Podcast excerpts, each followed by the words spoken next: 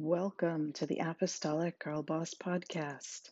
I'm your host, Kelly Johnson, and today's podcast is part of a short series called the Revelation Series. Now, back in uh, 2020, I felt disconnected from my purpose, the, my larger purpose. Okay, the purpose, we all have a purpose every day um, inside our four walls, and that's to live for God and to um, the love the uh, people that God's given us in our own home, and and be good examples to them. But the purpose that I'm talking about here is my larger purpose outside of my home, um, the bigger purpose of why God may have created me. And sometimes we get caught up with what's going on inside of our own four walls that we forget that there's a world out there that God gave us talents to reach and to minister to and to just be his hands and feet, um, even if that just means to love other people. And so this Revelation series was started because um, at a time in my life in, in 2020 where I felt disconnected from my purpose, and it started with grief. Um, and if you want to hear that, you're going to go, you can go back to podcast episode 51 and you can hear the introduction to the Revelation series. But um, grief triggered a series of just days of distraction, which led to weeks of distraction, months of distraction, and what I call procrastination on steroids, uh, meaning the um, the distraction had no end and uh, and they're just I seem more disconnected with each passing day to anything going on outside of my four walls here at home. So we're going to take on one chapter at a time of the book of Revelation at a time. Let's get started. Because God's word is always the place to start when we're trying to understand our bigger purpose. And we're going to slowly read in very in a very understandable version one chapter Revelation 15 After this I looked at the sky and saw something else that was strange and important. Seven angels were bringing the last seven terrible troubles. When these are ended, God will no longer be angry. Then I saw something that looked like a glass sea mixed with fire, and people were standing on it. They were the ones who had defeated the beast and the idol and the number that tells the name of the beast. God had given them harps, and they were singing the song that his servant Moses and the Lamb had sung. They were singing, Lord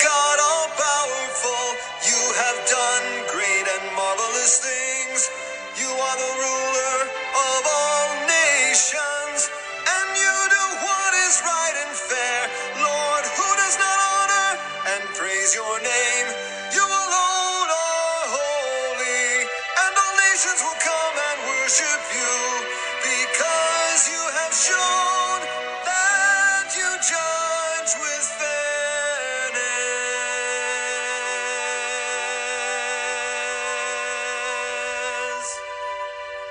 After this, I noticed something else in heaven. The sacred tent used for a temple was open, and the seven angels who were bringing the terrible troubles were coming out of it. They were dressed in robes of pure white linen and wore belts made of pure gold. One of the four living creatures gave each of the seven angels a bowl made of gold. These bowls were filled with the anger of God who lives forever and ever. The temple quickly filled with smoke from the glory and power of God. No one could enter it until the seven angels had finished pouring out the seven last troubles. Hey, so this is getting really intense, and I don't understand all of it to explain it to you. But I will ask you to listen to it again and again and again, because hearing the Word of God will do something to you, even if you don't understand it. So don't stop reading or listening to God's Word just because uh, that you don't understand it. All right, so I'm gonna let's dive into something that seem that may be a little bit sensitive. If you are a an apostolic, um, then we're probably on the same page with doctrine and beliefs. But if you are not, and if you're a Trinitarian, I want to talk to you right now. I didn't become an apostolic. I was a Trinitarian for most of my life, my adult life. In my 30s, someone gave me a Bible study and I became an apostolic. So I want to talk to you right now because I know what it's like to be a Trinitarian and I was a very sincere Trinitarian. I loved God with all of my heart. So you have probably accepted Jesus Christ into your heart as your Lord and Savior. That's what most Trinitarians do. Um, and that's fabulous. That's wonderful. Uh, but I just want to let you know that there is more waiting for you. There's more. It's like getting just a slice of the pie when God has a whole pie for you. So let me take you through the more that God gave me. And, and hopefully, this will be a blessing to you. And that you may have done some of these things already too. So, the accepting Jesus Christ as your Lord and Savior, let's call that step one. Step two would be to repent, and that's a turning away from your sin. You may have already done this, but basically, let's just talk about it for a minute. Turning from your sin, what does that mean? It means that recognizing that there are things that you do and you say and you think that displease God, it makes Him sad and unhappy and when you realize that and you ask Him to forgive you, and then you make up in your mind, I'm going to walk away from that. I'm not going to do those things, think those things, say those things anymore. And guess what? We're human beings. And so it is probably going to happen again. And then you repent again. So repentance is, is a daily thing, it's something you do every day. It's not a license to sin, but it is saying, I am human and I need you every single day with every thought, everything that I do, and everything that I say. The third step is to be baptized in the wonderful name of Jesus. Now, I was baptized three times. I was baptized as a baby because I was a Catholic, born into a Catholic family. That was a very nice thing.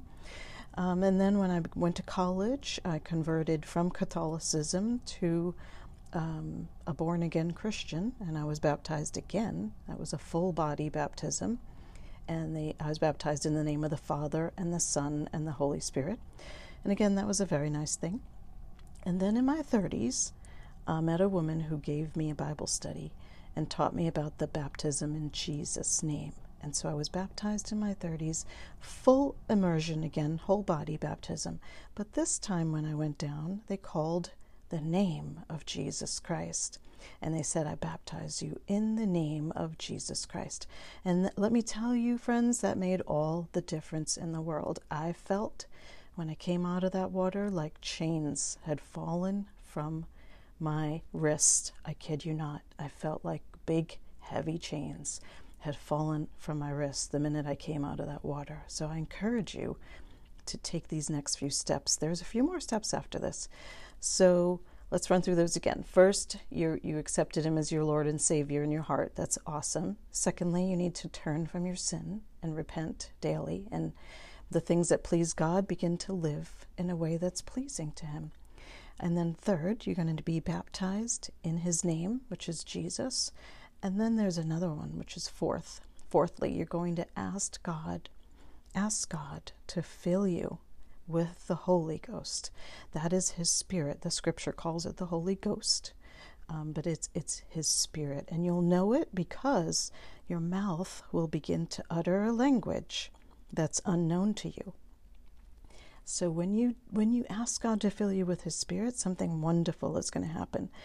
He says in His Word that the Spirit's going to lead you into all truth, and so life will be different for you. You will see things differently. And when God begins to show you things, then you're going to begin to live a separate life unto God because He's going to show you things, even more things that are displeasing to Him. And you're going to, at that point, then you're going to have to make choices and you're going to say, you know what? I see this now. This is something that, that's not good for me, and you don't like this. And so I am going to change this. I'm going to stop these things. I'm going to give these things to you. Those that's called living a life that's separated and consecrated to God. And so that's the exciting life of living wholly committed as a Christian. And I wish that for you. I really wish that for you. So thank you for listening and please share this podcast with someone that you know that needs to hear it.